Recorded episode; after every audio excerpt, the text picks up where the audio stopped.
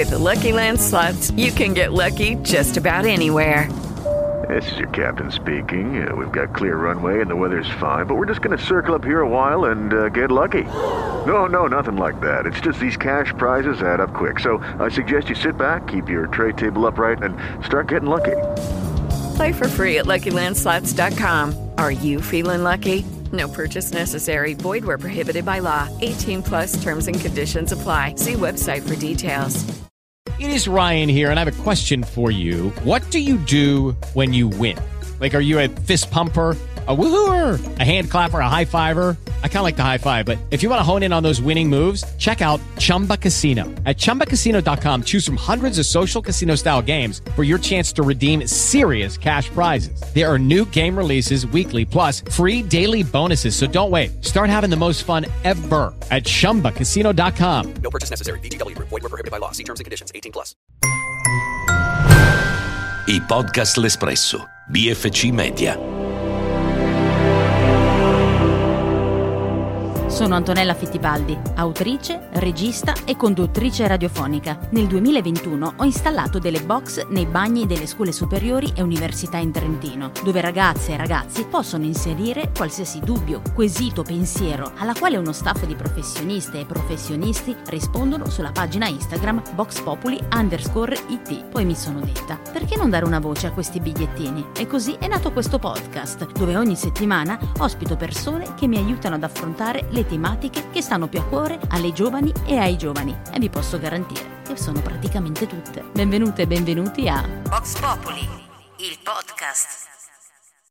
Benvenuti a una nuova puntata di Vox Populi, il podcast. Allora, oggi sono molto felice di annunciare come ospite il dottor Fabrizio Quattrini, sessuologo, che noi insomma abbiamo conosciuto tutti in eh, programmi come Matrimonio a prima vista, Sex Therapy e nei social dove ci racconta un po' di cose che insomma personalmente a me servono tantissimo, ma anche a tutti noi sul sesso e non solo. Buongiorno Fabrizio.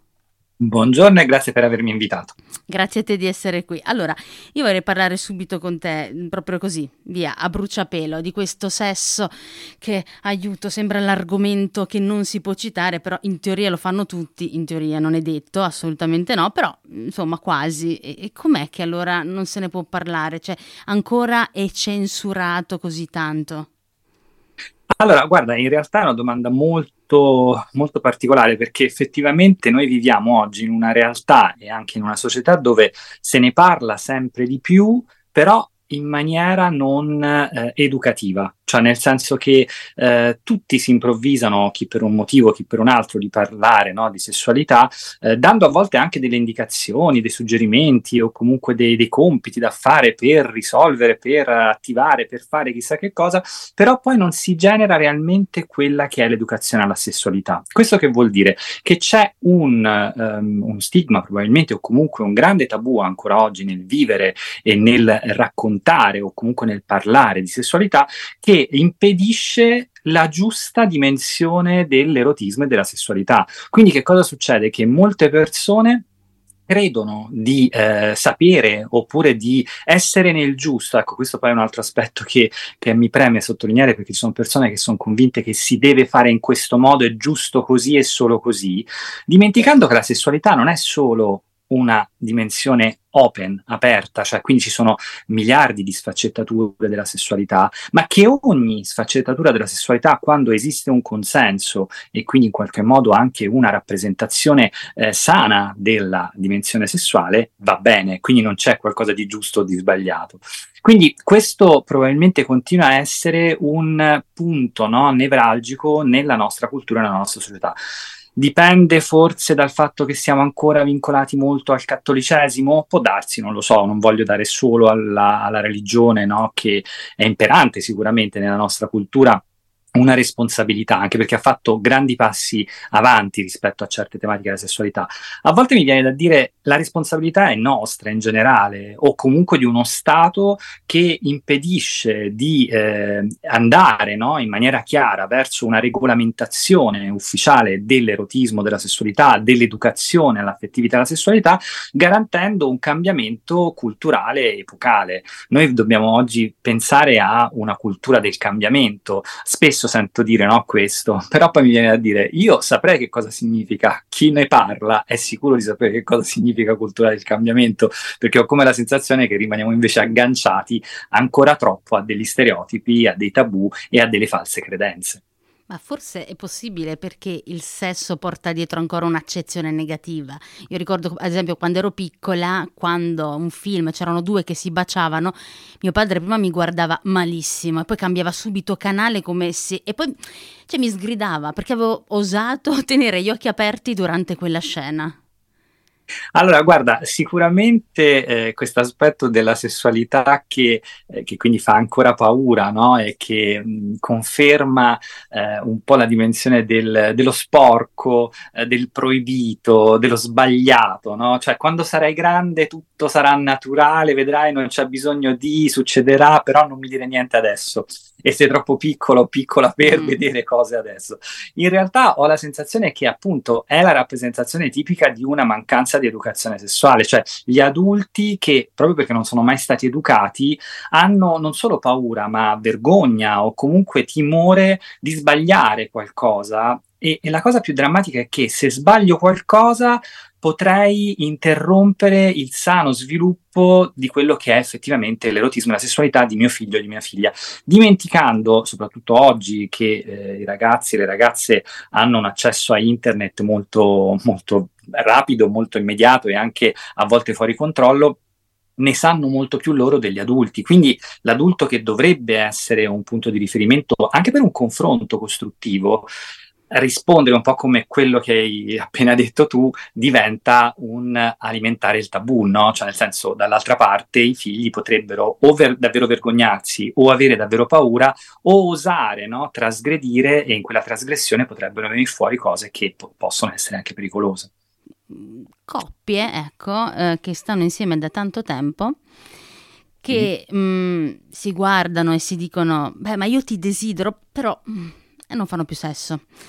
Allora, eh, questa è una cosa che mi sono sentita dire, sai, a volte anche con le amiche, gli amici ti incontri, dici no, ma guarda, io lo desidero tantissimo e ce lo diciamo anche, però poi quasi mi scoccio, cioè mi annoio, arriva questa noia ma ecco, che cosa succede? Cioè, cioè, esiste veramente il desiderio ancora o è finto quando dicono ma no, io ti desidero ancora? Perché desiderio uguale facciamolo oppure posso desiderarti e non farlo comunque, quindi diventa una cosa platonica o forse perché così qua poi inizio già a includere un successivo argomento, la monogamia eh, non è qualcosa di umano. allora, prima di arrivare alla monogamia, punto interrogativo, che sicuramente c'è da dire delle cose interessanti, ti dico che eh, rispetto al desiderio, all'eventuale calo del desiderio, eh, noi sessuologi o comunque gli scienziati che si occupano della sessualità umana, negli ultimi tempi hanno mh, in qualche modo osservato veramente una trasformazione che ne- negli anni e nei secoli si è piano piano, eh, come dire, ehm, radicata in un abbassamento della libido e quindi in quello che viene definito calo del desiderio della sessualità. In realtà questo perché? Molto probabilmente perché ci sono stati dei cambiamenti che non sono andati di pari passo con quello che poi è realmente no? l'erotismo sessualità. E a volte l'aspetto anche di ehm, immaginare che certi aspetti certi elementi della sessualità umana eh, non devono essere visti e vissuti come meccanici, no? come troppo naturali, cioè si fa in questo modo, punto e basta, e quindi dimenticando la possibilità anche di aprirsi a, a quelle che possono essere davvero le fantasie, gli immaginari, a quelli che possono essere i giochi, no? che magari attivano anche un po' l'erotismo e la sessualità in una coppia di lunga durata, portano quella coppia a fare meno sesso. La cosa che più mi colpisce è che eh, nelle ultime ricerche eh, è stato sottolineato che anche i giovanissimi fanno meno sesso, quindi vuol dire che c'è un trend dove la sessualità sta prendendo no, una una direzione diversa da quello che poteva essere negli anni 60 e 70 in piena rivoluzione sessuale, dove invece la sessualità era un punto cardine di quella rivoluzione. No? Um, al di là ora di studi sociologici, psicologici e antropologici, l'aspetto che però mi preme sottolinearti è che eh, in realtà nella coppia monogamica è molto più facile cadere nella trappola del non mi va più di fare sesso. A volte senti davvero quelle persone che sottolineano quanto quanto eh, fare sempre con quella stessa persona non è più come all'inizio, no? E giustamente le cose cambiano. Sto immaginando una coppia che sta insieme magari da 15 anni, 20 anni, ma anche fossero 10 anni. Eh, quello che mi domando è se eh, queste persone si rendono realmente conto che è possibile trasformare se amano quella persona, invece di andare avanti trascinando no? una situazione che poi rischia di diventare veramente monotona o comunque legata a degli schemi o comunque a dei meccanismi e che probabilmente da un punto di vista anche della relazione intima potrebbe sfociare in qualcosa che non è così eh, funzionale. Mi vengono in mente tradimenti o comunque situazioni che poi non, mh, mm, non sono così in linea con l'idea della monogamia, anche perché per monogamia io intendo naturalmente la scelta di un partner con il quale tu decidi di starci insieme per tutta la vita.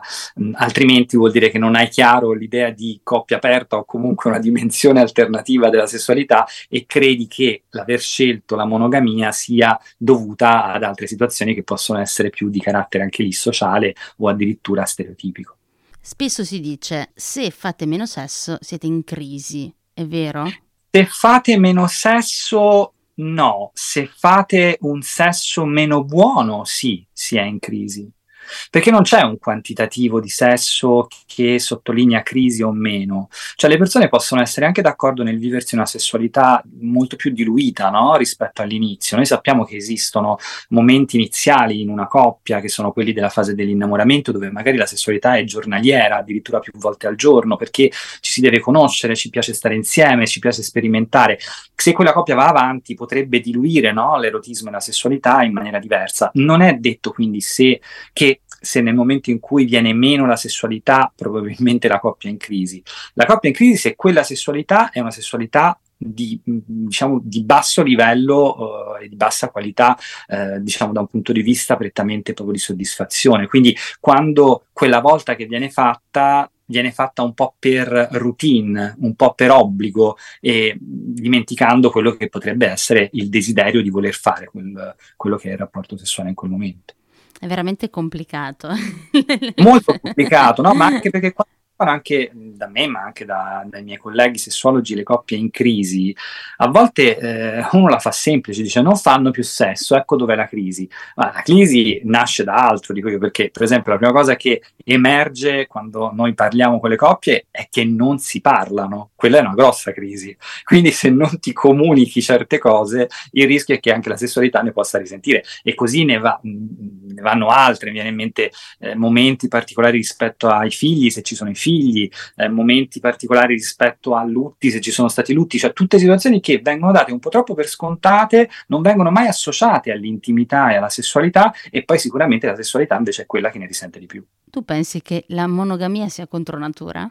Allora, non voglio dire che la monogamia è contro natura, voglio però sottolineare che essere monogami non è naturale, cioè nel senso che molto probabilmente l'essere umano è per natura poligamo, non monogamo. La monogamia è nata eh, nella dimensione anche di strutturare una eh, caratteristica dell'essere umano nella società. Faccio un esempio, eh, sicuramente per riconoscere quel padre rispetto ad altri padri quindi una donna no, che potrebbe avere più partner e che quindi potrebbe avere figli no, con tanti uomini, è chiaro che non, non, è, non è, detto che sia così eh, positiva in una società gestita in un certo modo, a volte troppo in maniera maschilista, e automaticamente la monogamia diventa eh, fondamentale. Però molto probabilmente l'essere umano è poligamo, nel senso che è possibile che sia molto più aperto alle relazioni e che l'imposizione di stare in una monogamia è dettata da aspetti sociali, culturali, religiosi che si sono tramandati nei secoli. A me colpisce sempre molto quando sento le persone che parlano e dicono, eh, riferendosi ad un tradimento, ha sbagliato. Senza nominare perché oddio guai a nominare la parola tradimento che brividi. E quindi si dice no perché quella volta che lui lei ha sbagliato. Allora io dico in un'ottica in cui la monogamia non è naturale quindi automaticamente il tradimento non è neanche un errore. Allora, intanto ci sono appunto i termini no, che hanno un significato e bisognerebbe spiegarli meglio. Eh, dire che la persona ha sbagliato già per me è un grande errore perché le cose si fanno in due, soprattutto se la coppia è monogama, no? Cioè nel senso che se uno dei due ha tradito, non voglio pensare che sia stata una casualità. Ci possono essere, ma non è mai una casualità. Quindi vuol dire che all'interno di quella coppia monogamica probabilmente è successo qualcosa per troppo tempo dove uno dei quali, uno dei due, a un certo punto ha deviato e ha tradito. Errore di quella persona? Bah, quella persona ha agito il tradimento, ma se si va a leggere probabilmente c'è un errore anche da parte di chi ha subito il tradimento. Quindi la coppia è una coppia che sta eventualmente nell'errore, se vogliamo utilizzare questo termine. With the Lucky Land slots, you can get lucky just about anywhere. This is your captain speaking. Uh, we've got clear runway and the weather's fine, but we're just going to circle up here a while and uh, get lucky. No, no, nothing like that. It's just these cash prizes add up quick. So I suggest you sit back, keep your tray table upright, and start getting lucky. Play for free at LuckyLandSlots.com. Are you feeling lucky? No purchase necessary. Void where prohibited by law. 18 plus terms and conditions apply. See website for details.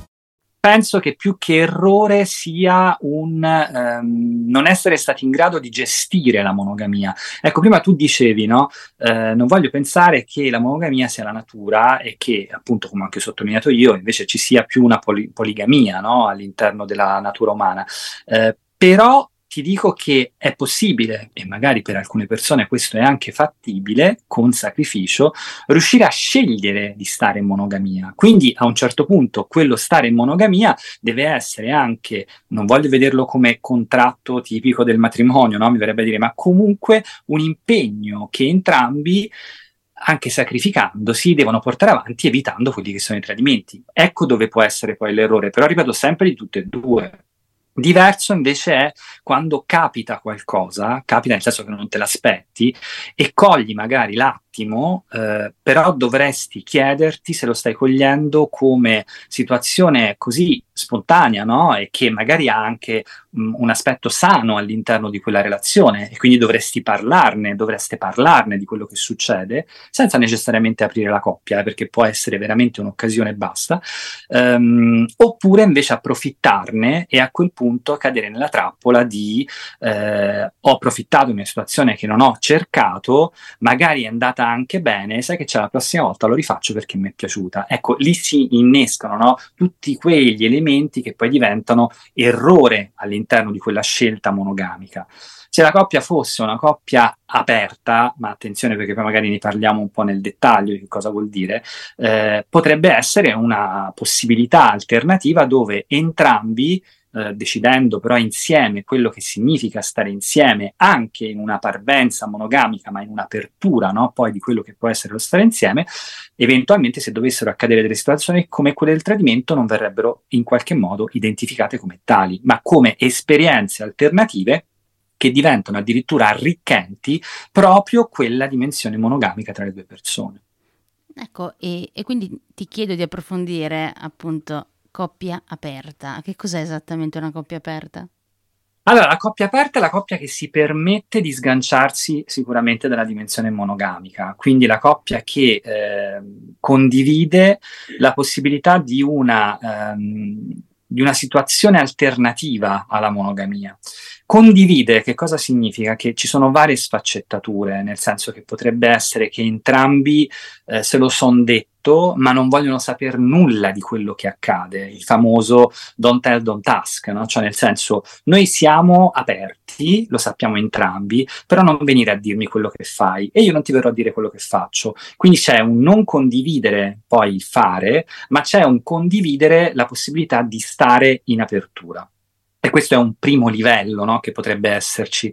Eh, poi ci sono invece, ad esempio, le coppie un po' più trasgressive, dico io, ovvero i famosi scambisti. In quel caso lo scambista, che non è solo scambio la partner, perché potrebbe essere anche un gioco di scambi anche proprio tra, ehm, tra membri di coppie, ehm, decidono di giocare con la sessualità sempre in maniera consensuale, utilizzando praticamente quello che è l'incontro eh, anche casuale con eh, altre coppie o altre persone, perché potrebbe essere anche io entro in una dimensione di scambio intesa proprio come due persone con due persone, oppure due persone che fanno entrare una terza persona all'interno di quello che è la loro rapp- rappresentazione erotico-sessuale. Anche qui fare molta attenzione, no? perché essendo una trasgressione deve essere vissuta come tale. Questo che significa che ci sono delle regole fondamentali e non devono essere sottovalutate per non cadere nella trappola di eventuali tradimenti, eventuali gelosie, eventuali situazioni che possono rovinare quella armonia che si pensava essere importante in quella coppia.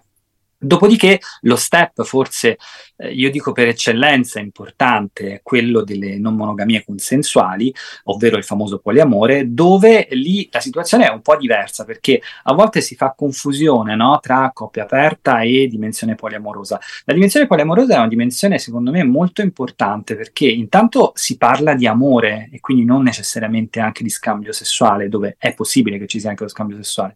Però amore che cosa significa? Che c'è la possibilità di condividere l'aspetto affettivo, sentimentale, sentimentale, amoroso e eventualmente anche sessuale tra più persone. In questa situazione ci sono varie possibilità, faccio un esempio, quello che a volte viene definito un poliamore a, a V, dove praticamente c'è un'unica persona che condivide con due persone separatamente eh, l'esperienza amorosa e anche sessuale, ma le due persone non condividono tra di loro. Quindi in realtà c'è una, una, c'è un triangolo ma spezzato in un, in un, lato del triangolo stesso. Altre volte invece questo triangolo è proprio circolare, nel senso che tutte e tre le persone, o addirittura potrebbero essere anche quattro, decidono di stare insieme e viversi in maniera molto serena sia la dimensione affettiva, erotica e sessuale. Um, altre volte c'è una uh, inserire, introdurre all'interno, ad esempio, della dimensione della coppia poliamorosa tutte quelle situazioni che a volte vengono ancora oggi definite minoritarie o comunque minoranze, come mi viene in mente per eh, le persone asessuali, perché considerando la persona sessuale una persona che non è interessata prevalentemente alla sessualità, in una coppia o in una triade comunque poliamorosa, in quelle che a volte anche ehm, la, la, mia amica Dania Piras, che ha scritto di recente un libro, eh, Un poliamore così grande, che effettivamente è stato un, un testo secondo me eh, che mancava no, in italiano rispetto a questa tematica, eh, sottolinea quanto sono tutte polecole, no? quindi quasi in parallelismo con la molecola, la dimensione della molecola è quello di dire all'interno di questa situazione ci possono essere varie sfaccettature no? di quello che è poi la dimensione amorosa, affettiva e sessuale. Ecco allora che la persona asessuale potrebbe vivere serenamente il suo stare senza il sesso, ma nella dimensione amorosa, con una realtà poliamorosa, no? dove due persone magari hanno anche sessualità, questa persona ha solo l'affettività e questo potrebbe eh, diventare una, una, dimensione, guarda, per citare la Murgia, povera che sappiamo, no? quando, quando eh, provava a dire delle cose rispetto alla dimensione queer, effettivamente è una dimensione queer, cioè nel senso che rappresenta l'esperienza e l'espressione di una famiglia diversa, ma nel diverso non c'è l'accezione negativa, quanto invece la risorsa e la propositività dello stare bene insieme.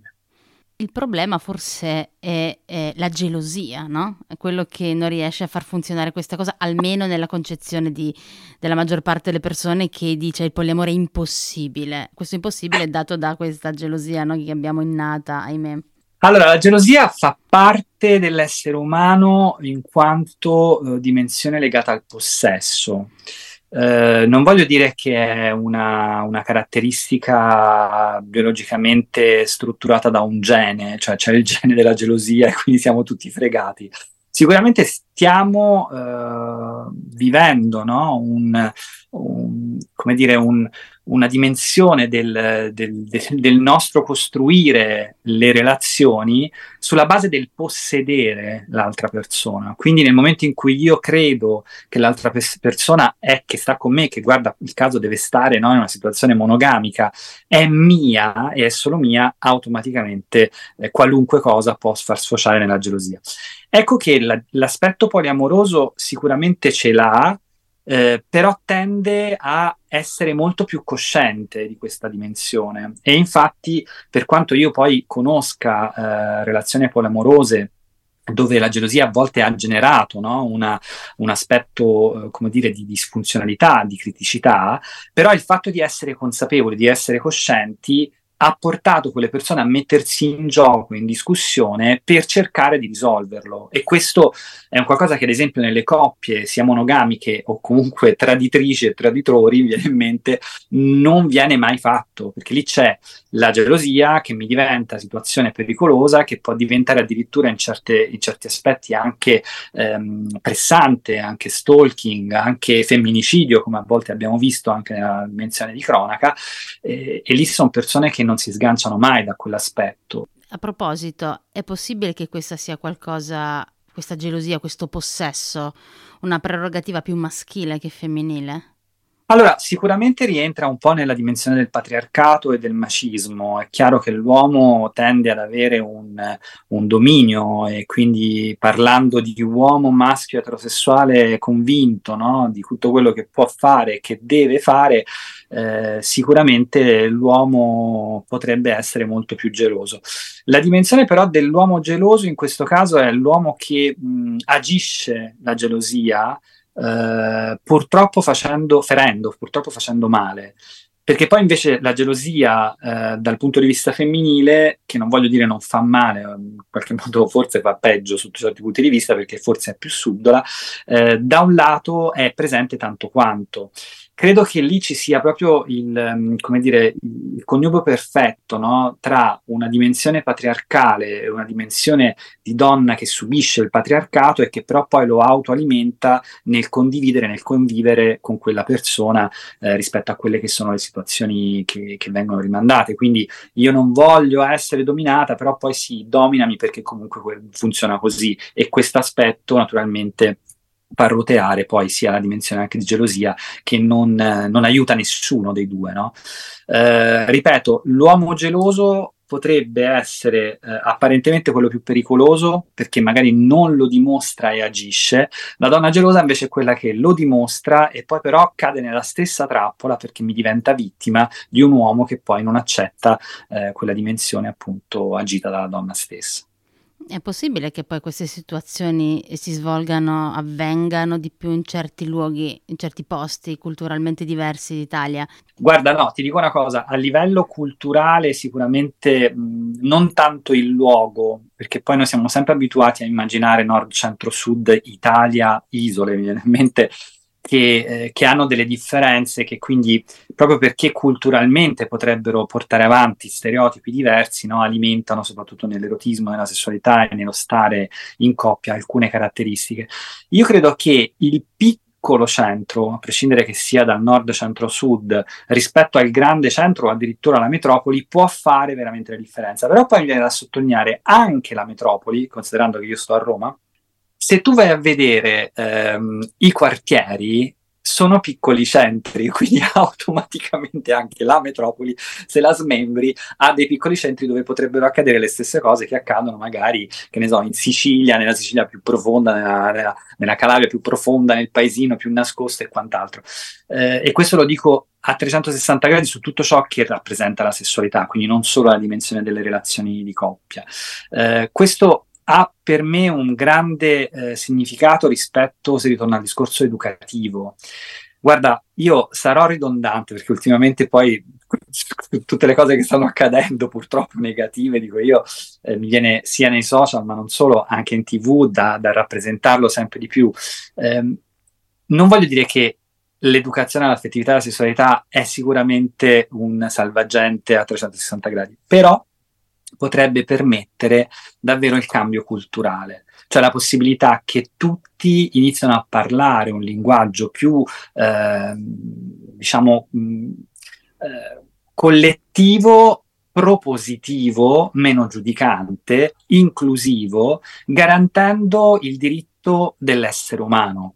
Ti faccio un esempio. Eh, perché si deve continuare a pensare che maschi e femmine sono diversi? Io a mm. volte quando mi vengano, viene citato eh, John Gray rispetto agli uomini vengono da Marte, le donne vengono da Venere, oggi rabbrividisco perché all'epoca aveva un significato e ha, ha, avuto un senso quel testo, però oggi io continuo a dire non facciamo quell'errore, non vengono da pianeti diversi, gli uomini e le donne hanno un genere differente, uno ha un pene, l'altro ha una vagina, poi anche lì parliamone perché ci possono essere intersessualità, c- c'è un mondo dietro alla sessualità.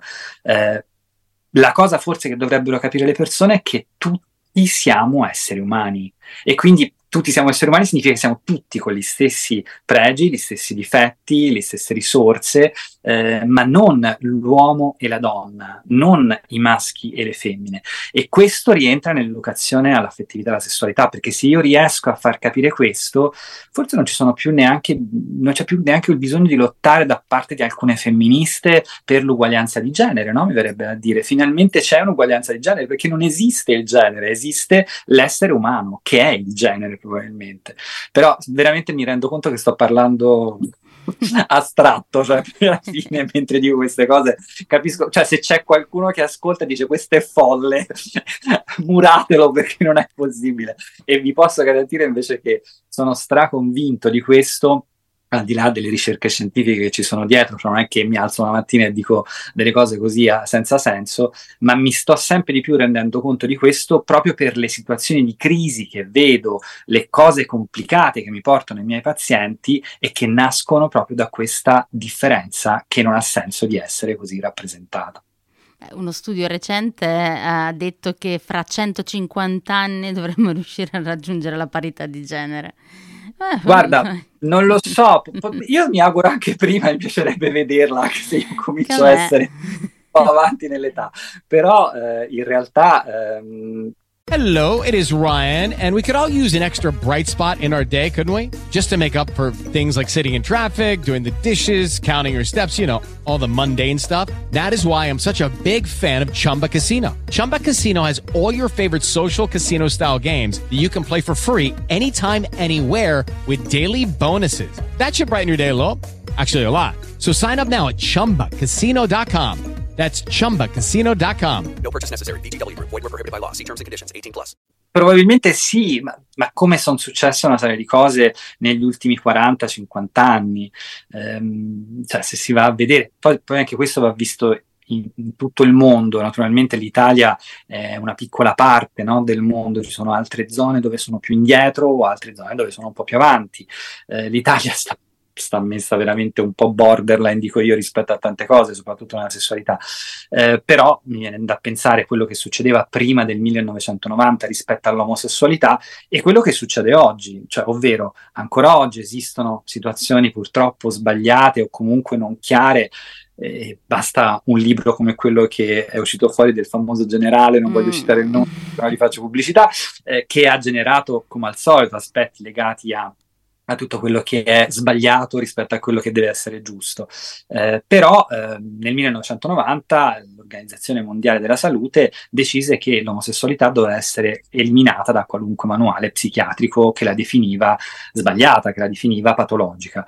1990 io ero già all'università, eh, nel senso che io sono nato nel 1969, quindi in realtà è l'altro ieri, dico io, non è un qualcosa di così lontano nel tempo. Eppure, in tutti questi anni, perché sono passati comunque eh, un bel po' di anni, non sono cambiate totalmente le cose, ma quella situazione ha messo no, un sigillo importante per una trasformazione eh, fondamentale probabilmente, spero non tra 150 anni, magari davvero tra 15-20, eh, ci sarà un altro sigillo analogo rispetto alla parità di genere.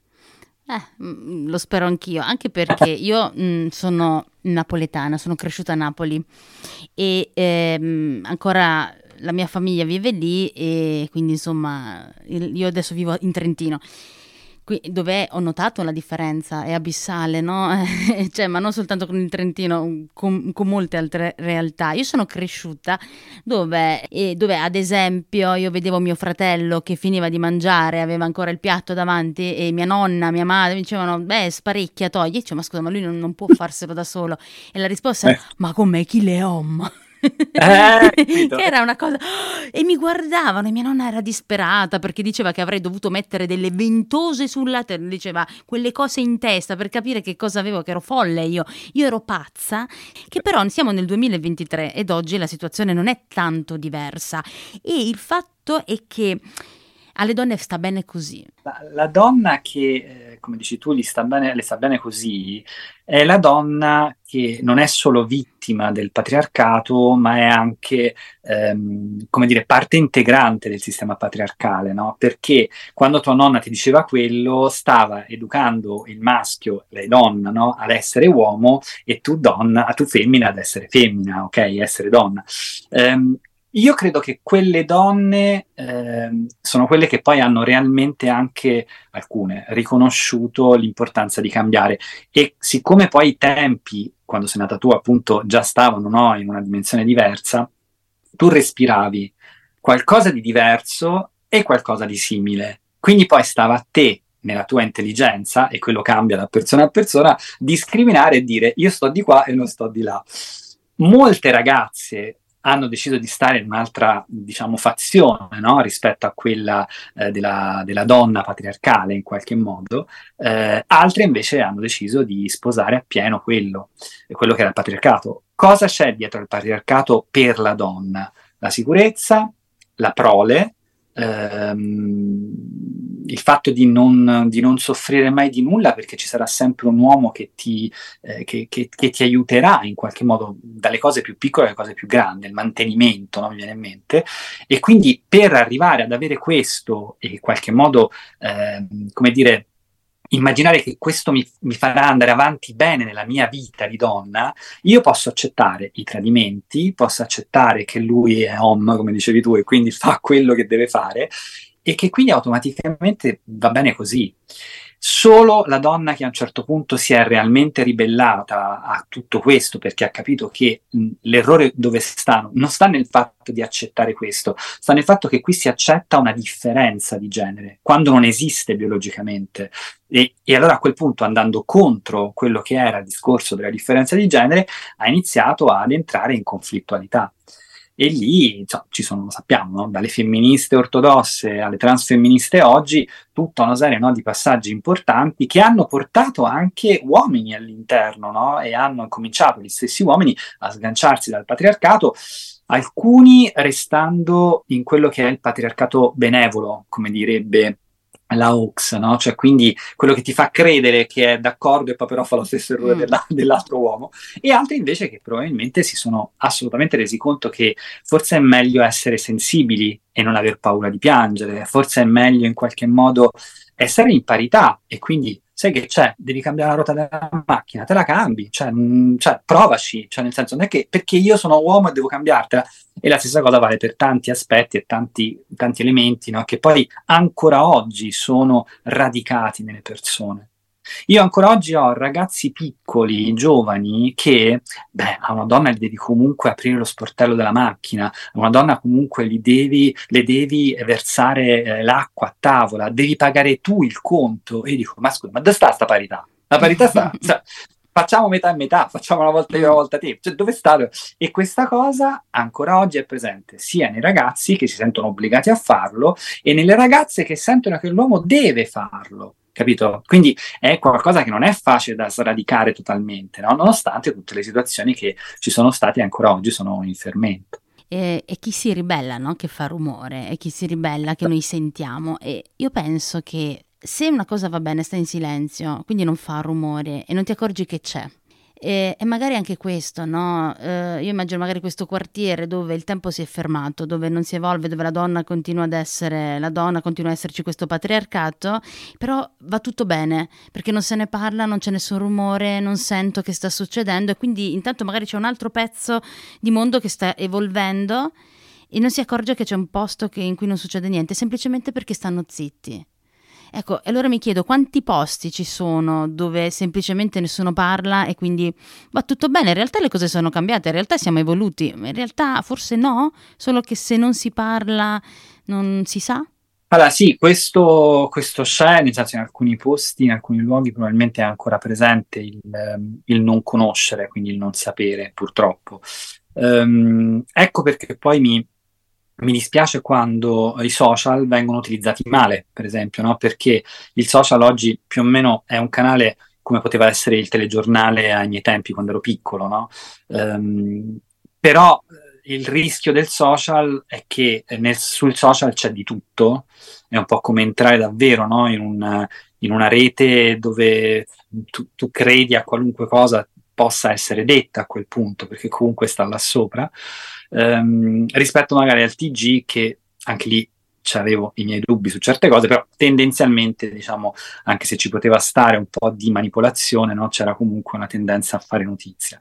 Um, il rischio è questo, è che eh, in questi posti dove, in questi luoghi dove magari arrivano meno informazioni, le informazioni che arrivano potrebbero non essere così chiare o comunque fraintendere no? rispetto alle informazioni che arrivano, eh, si può generare, soprattutto sulla sessualità, più confusione che altro. Lo stare in silenzio, beh, diventa quasi omertoso e diventa praticamente un po' un un salvarsi, no?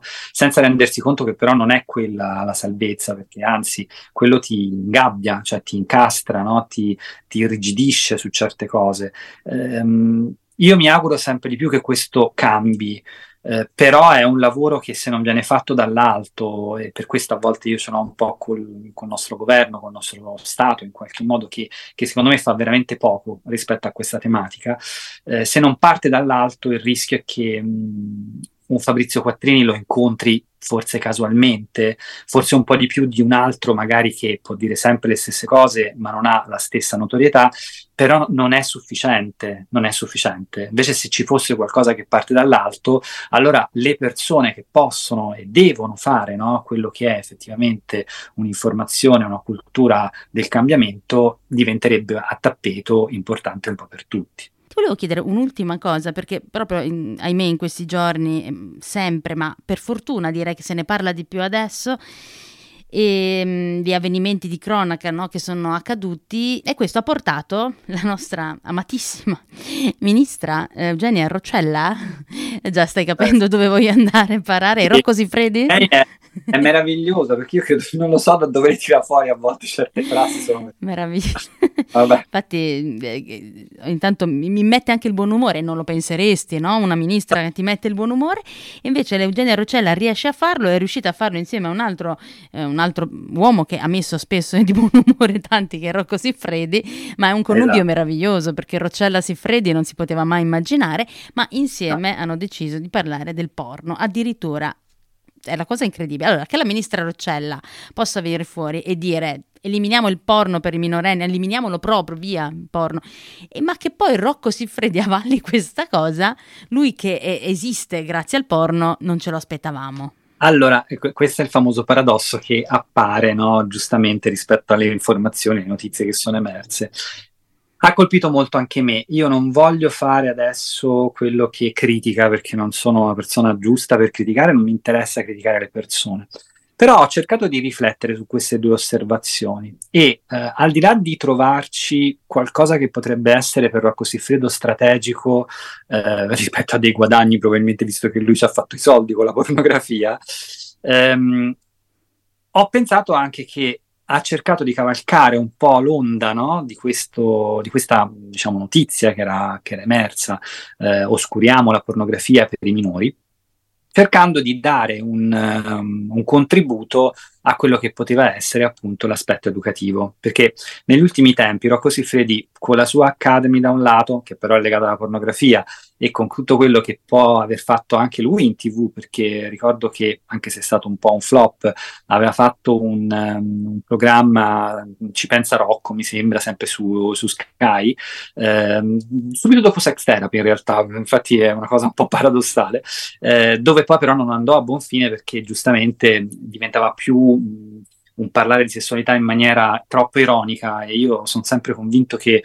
di sessualità se ne può parlare in vari modi, ma quello più giusto è quello, eh, intanto fatto da un esperto che, che, sa che cosa dice, che può essere anche una persona che fa pornografia, è sicuramente esperta, ma non la devi buttare in, come direbbero a Roma, caciara, cioè nel senso che devi sempre essere capace di riportare tutto a una dimensione chiara, corretta, funzionale e propositiva. Se me la butti nel, nel giocare, nel, nell'ironico, nel nel, nel, confondere i piani, fai quello che probabilmente ha sempre fatto lo stereotipo no? legato alla sessualità, cioè di sessualità non se ne parla o se ne parla troppo e quando se ne parla troppo ci si deve ridere sopra. E invece la sessualità può essere una tematica, anzi è una tematica di cui si può parlare in maniera assolutamente tranquilla e serena.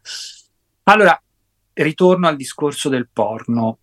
Io ho ribattuto sia Rocella da un lato e, e Rocco Sifredi dall'altro eh, sottolineando quanto sarebbe importante non chiudere eh, siti porno perché non hanno senso di essere chiusi, perché comunque sono è una finzione, lo sanno tutti che è una finzione, è inutile che pensare che il minorenne non sa che è una finzione, quanto invece imparare anche lì ad educare alla pornografia. Ti dico questo perché sono anni che eh, per i più grandi, quindi per quelli che possono essere, diciamo, l'ultimo periodo delle scuole superiori per quanto riguarda la scolarizzazione e gli adulti, io faccio dei corsi di educazione alla pornografia, nel senso che mi permetto, attraverso quello che è la pornografia, eh, far arrivare il giusto messaggio, che non è solo il fatto che è finzione o che dietro alla preparazione della pornografia ci sono cose che tu non sai che devi sapere, ma soprattutto eh, permettendo alle persone di alimentare fantasie, immaginario e tutto ciò che è legato alla pornografia e per la quale la pornografia è utilizzata in quello che è la sessualità degli esseri umani. Quindi se io educo alla pornografia e mi permetto di andare in una dimensione dove eh, faccio capire il significato che c'è dietro al porno, io non ho bisogno di oscurare. L'unica cosa che posso evidenziare rispetto non all'oscurare fine a se stesso, ma al controllare, e però questo è già fattibile oggi, è fattibile se i genitori in questo caso sono in grado di farlo e a volte ho paura di no, esiste il parental control e quindi per i minorenni è sufficiente non lasciargli il tablet o il cellulare in mano così eh, nudo e crudo, perché poi sicuramente la parola sesso la la scrivono e esce fuori tutto quello che può essere pornografico, ma mettere un parental control che permette di evitare di entrare in quei siti rispetto ad altri. quindi anche qui si ritorna sull'educazione. Se io non educo, non mi permetto di se io invece voglio tagliare la testa al toro, faccio come la ministra, chiudiamo e arrivederci e grazie. Però chiudere e far finta di niente significa non solo alimentare la pruderia, non solo alimentare una dimensione che comunque esiste lo stesso, perché Rocco non ha detto chiudiamoli, punto e basta, mettiamoli a pagamento, eh fondamentalmente beh, certo. E quindi per quello ti dicevo che secondo me c'aveva tutta una strategia di business molto furba. Eh, dall'altra, le persone troveranno il modo per entrare, hackerare, eh, rubare la carta di credito ai genitori per vederlo e quello continua a diventare, a rimanere sia un tabù non compreso e sicuramente legato a una grande trasgressione che è quella appunto del proibito. Quello che c'è sempre stato, perché io nasco in un periodo storico dove queste cose erano davvero così, tu andavi nelle edicole dove c'erano i giornaletti porno e se eri piccolo non potevi andare in quel settore e se riuscivi ad andarci ah, vuol dire che tu avevi trasgredito, eri riuscito a passare quella, quella, quella, quel, quel, divario tra te e l'edicolante e eri riuscito magari addirittura a rubarlo il giornaletto e quindi entravi anche in un crimine. Quindi in realtà succederebbe la stessa cosa, in maniera telematica succederebbe la stessa cosa. Diverso invece è impariamo ad educare alla pornografia non chiudendo niente e garantendo a questo punto un'informazione più funzionale che permetta sia ai piccoli e piano piano a quelli che diventeranno adulti e possono vedere la pornografia, non solo di aver chiaro che cosa significa guardare la pornografia, ma di usufruirne semplicemente per quello che è, ovvero un filmato fatto da persone che si chiamano pornattori, che quindi è filmato e finto, non è reale, ma che quando lo guardo mi eccito e nell'eccitarmi ci faccio quello che mi serve. Masturbazione, rapporti sessuali, quello che è. Questo è la pornografia, perché se no io dovrei, lo sai che cosa? Anche chiudere tutto ciò che è horror. Perché vuol dire, se io faccio questo esempio, no? se io credo che le persone non hanno chiaro cosa succede nella pornografia, le persone potrebbero non aver chiaro che quella persona che è stata decapitata non è vero che è stata decapitata. Allora che faccio? Devo chiudere tutti, eh, tutti i film legati all'horror o comunque alla situazione eh, pericolosa? Gli stupri. Ma oggi si parla di stupro perché non esistono film dove, dove ci sono gli stupri? C'è un film eh, che è Boy Don't Cry, non so se tu l'hai mai visto, che parla di un ragazzo transessuale, cioè da, eh, da donna a uomo, e che viene stuprato da un gruppo di uomini per fargli capire che no, lei è donna e deve essere donna e rimanere donna. È un film. Che faccio? Lo censuro? Perché quello parla di, di stupro e addirittura di violenza? Cioè non funziona così, la censura non ha mai funzionato. L'educazione fatta in maniera costruttiva probabilmente sì. Eh, ma eh, se continuano così eh, il governo attuale a reprimere, a censurare tutto, adesso appunto col fatto, questa, questa cosa la c'era la proposta dopo i fatti di Palermo, adesso con i fatti del Parco Verde di Caivano hanno proposto questo eh. DL Caivano che se non vai a scuola ti mettono in carcere, cioè mettono in carcere la famiglia ho un po' paura perché la sensazione è che ci sia il ritornare in, indietro nel tempo in quello che è eh, ordine e disciplina, mm-hmm. ordine e disciplina. Eh, io dico, non abbiamo imparato nulla allora. Mm, cioè, non sarà mai ordine e disciplina a generare veramente quello che è una generazione di persone sane. Forse impariamo a dare responsabilità, ma chi dà responsabilità deve essere prima responsabilizzato. Io quello che a volte critico è che ancora oggi esistono genitori che non sanno minimamente che cosa significa fare genitori. Poi però ci si lamenta del fatto che possono esistere le coppie arcobaleno e quindi sia mai che una coppia gay ha un figlio, perché? Perché quelli non saranno mai bravi genitori. Strano ma vero, quelli sono più capaci di quegli altri, dico io, perché una coppia gay o una coppia lesbica che ha anche lottato, visto che in Italia comunque è un calvario riuscire a ottenere no, un figlio in, maniere, in maniera svariata, non voglio neanche adesso entrare nel, de, nel, nel merito, eh, il rischio è che quelle persone sono talmente convinte di volerlo che forse non solo si sono informate, ma sono realmente capaci di fare l'adulto di riferimento e quindi il genitore. Invece eterosessuale lo fa tanto per, perché tanto basta fare sesso e probabilmente rimane incinta, automaticamente si dimenticano che quel figlio poi va realmente educato.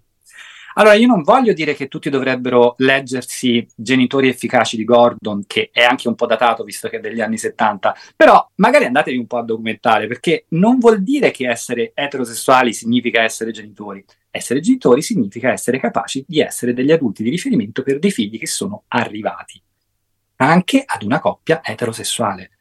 Perché sennò si dà per scontato che, in questo caso, rispetto alla famosa coppia monogamica, magari eterosessuale, tutto è normale e io odio questa parola mm. perché non c'è niente di normale. La normalità non esiste, esiste la capacità dell'individuo di essere in, in, in grado di rappresentarsi in maniera sana. E ti posso dire che è una sfida enorme, ma per tutti, se no io non farei il lavoro che faccio probabilmente e come viene interpretato? È sempre la questione di educazione, non hanno gli strumenti i ragazzi, vedono il porno e pensano che sia vero e poi perché c'è sempre quella visione dal punto di vista maschile anche. Hanno criticato molto il fatto che nella pornografia ci sia solo questo aspetto no, della mercificazione dei corpi, l'oggettificazione della donna e quant'altro. Ma oggi la pornografia è veramente a 360 gradi, cioè nel senso se tu entri in un canale, in un sito porno, hai un miliardo di categorie, quindi può esistere qualunque cosa. Che, che, fai allora? Chiudi solamente alcuni canali rispetto ad altri? No, non lo so perché, cioè, mi viene in mente eh, l'aspetto fetish non ha nulla a che vedere con la violenza, probabilmente. L'aspetto BDSM, anche se consensuale, potrebbe essere molto violento. L'aspetto magari lesbico, ma violenza a zero, mi verrebbe da dire. L'aspetto gay potrebbe anche non apparire, anche lì la violenza. È, è sempre in un'ottica esclusiva, e infatti, anche qui mi dispiace dirlo, Rocco Siffredi ne parla solo per una fetta di una certa categoria della, del porno, perché lui comunque rappresenta un po' l'emblema del maschio alfa, virile, dominante, che effettivamente ha fatto una pornografia anche di un certo tipo. Ma non esiste questo e basta. Andatevi a leggere OVD, che è comunque una uh, filosofa francese, pornoattrice, che ha scritto un libro fantastico che si chiama Porno Manifesto, che non solo come atteggiamento femminista costruttivista, dico io in quel caso, ma come dimensione dall'interno in maniera culturale, perché comunque una persona che è anche un filosofo, non è una persona che magari non ha cultura, ha generato una trasposizione nel porno facendo capire cose completamente diverse. Perché non si parla di questo? Perché non dai da leggere in un liceo porno manifesto di Ovidì? Cioè, perché no? Perché c'è scritto porno, dico io? Cioè, è assurdo. Io ricordo perché poi i francesi su questo sono un pochino più avanti di noi. Um, un altro, un filosofo francese che scrisse un, um, un, testo proprio che si intitola Pensare la pornografia, un testo filosofico, io rimasi ammaliato perché dissi non è possibile, cioè questo è un genio, è riuscito a tirar fuori da un concetto che è quello della pornografia tutto un aspetto culturale e, fis- e filosofico fondamentale. E chi lo studia? Fabrizio Quattrini perché probabilmente era interessato all'argomento, ma finisce lì diamole queste informazioni, perché non c'è solo la pornografia, quella che uno crede fino a se stessa, esiste ad esempio anche la pornografia di Erika Last, che è un soft porn femminista, è completamente diverso. Educhiamo alla pornografia. Ecco, e la parola educazione direi che è proprio quella, è il leitmotiv di, leitmotiv di tutta la puntata e di quello che dovrebbe essere il nostro, il nostro quotidiano. Anche perché, insomma, la pornografia c'era prima, c'era dopo, insomma, sono è assurdo, noi facciamo appunto per questo concetto di normalità, no? delle idee nate dal nulla cosmico solo perché ci sono sempre state e quindi fide gay verranno sicuramente pazzi, e violenti, e invece... Le ricerche hanno detto tutt'altro e questo è bello, sì. se uno va a vedere i risultati delle ricerche che sono state fatte, siccome poi ci sono stati degli studi interessanti anche longitudinali, hanno portato a tutt'altro, cioè quello che viene detto è realmente un grosso stereotipo e un grosso preconcetto rispetto a un qualcosa che le persone anche lì non conoscono. Però non mi va di dire che una coppia eterosessuale necessariamente, obbligatoriamente sarà un buono e un bra- bravi genitori, perché oggi il risultato è tutt'altro. Guarda, faccio questo esempio perché a volte lo faccio in modo tale da far capire. Oggi a me capita di andare so, a prendere i miei nipoti a scuola, elementari, eh, vedere il bambino o la bambina, perché poi appunto non c'è differenza di genere, uscire da, da, da, dalle sei ore scolastiche devastato, perché sicuramente sono devastati, non si è capito perché io me ne ricordo, so, non era così la devastazione andare a scuola, però devastati, eh, con uno zaino sicuramente pesantissimo, gettarlo per terra davanti al genitore, eh, imprecare, perché poi naturalmente oggi sono molto violenti questi bambini, eh, dare calci al genitore e quant'altro, e il genitore tutto molto calmo fare hai avuto una giornata pesante oggi a scuola, come se avesse fatto 12 ore di lavoro, non sai capito che cosa, e naturalmente fa no tranquillo, tanto adesso guarda, adesso andiamo a casa, ti imparo questo, eh? quindi molto calmo, il bambino non ne frega niente, continua ad, a, ad andare addosso al, al genitore ehm, e a un certo punto il genitore se ne esce dicendo guarda, Tra- tranquillo, eh, andrò a parlare con gli insegnanti perché c'è qualcosa che non torna, però guarda, mamma ti ha portato e gli ha portato magari una sorpresa, una cioccolata, no? Non voglio fare ehm, pubblicità occulta. In realtà questo è il famoso rinforzo che non serve. Mm. Quel genitore non ha capito come funziona. Io non voglio dire che il genitore deve prendere a sberle il bambino, anche se a volte lo sculaccione è veramente educativo e forse bisognerebbe ri- riuscire a ricordarcelo perché ha un significato. Ma se tu non riesci a prendere in mano quella situazione, quello è un serial killer, tu non lo sai, cioè quello ti fa fuori quando arriva l'adolescenza poi ti ammazza e poi va nella cronaca nera, no? Cioè poi però quello era un bambino normale, come tanti dicono, no, quello è un bambino frutto di un genitore che non è stato in grado di renderlo autonomo, renderlo capace di essere bambino prima e adolescente dopo e adulto poi successivamente. Dialogo sì, ma sempre dell'adulto nei confronti del minore, perché quel dialogo che a volte hanno è un dialogo di io sono tuo amico, questo è l'altro mm. errore grosso. Tu sei l'adulto di riferimento, non puoi fare l'amico e l'amica. Bene. Io quando vedo genitori che fanno gli amici dei figli, è già fallimentare, è sbagliato, non ha senso. Io se vedo mio padre e ha 80 anni, per me è mio padre, non è che perché io adesso sono 54 e lui ce ha 80 siamo amici. No, no, lui è il mio, pa- mio babbo, come dico io in toscano, e io sono suo figlio, punto quell'errore è appunto non riuscire ad avere un dialogo come dovrebbe essere, con un linguaggio appropriato, funzionale, con un'educazione altrettanto funzionale, ma con livelli che non saranno mai identici, non possono essere identici. Ti, ti, ringrazio un sacco per essere stato qui a Vox Populi. Eh, per chi fosse realmente interessato, considera che noi, io come presidente dell'Istituto Italiano di Sessologia Scientifica di Roma, eh, da anni portiamo avanti una progettualità eh, nelle scuole rispetto all'educazione all'affettività e alla sessualità. Quindi chi ascoltasse fosse interessato, non eh, faccia fatica insomma a chiamarci no, in, in, merito perché secondo me eh, potrebbe essere un punto di contatto importante anche perché così nasce proprio no, la, l'invenzione del, del cambiamento Altri, visto che non viene dall'alto, facciamolo arrivare tramite magari un podcast, no? tramite una chiacchierata che può aver dato eh, dei piccoli messaggi comunque importanti. Molto volentieri e tra l'altro allora coglierò l'occasione per mettere il link del, nella sinossi di questa puntata. Assolutamente, Così chi volesse può. Speri- speriamo, insomma, lo spero tanto. Grazie mille e ti auguro una buona giornata, buon proseguimento e spero di risentirti, rivederti presto nuovamente. Grazie a te, buona giornata, ciao.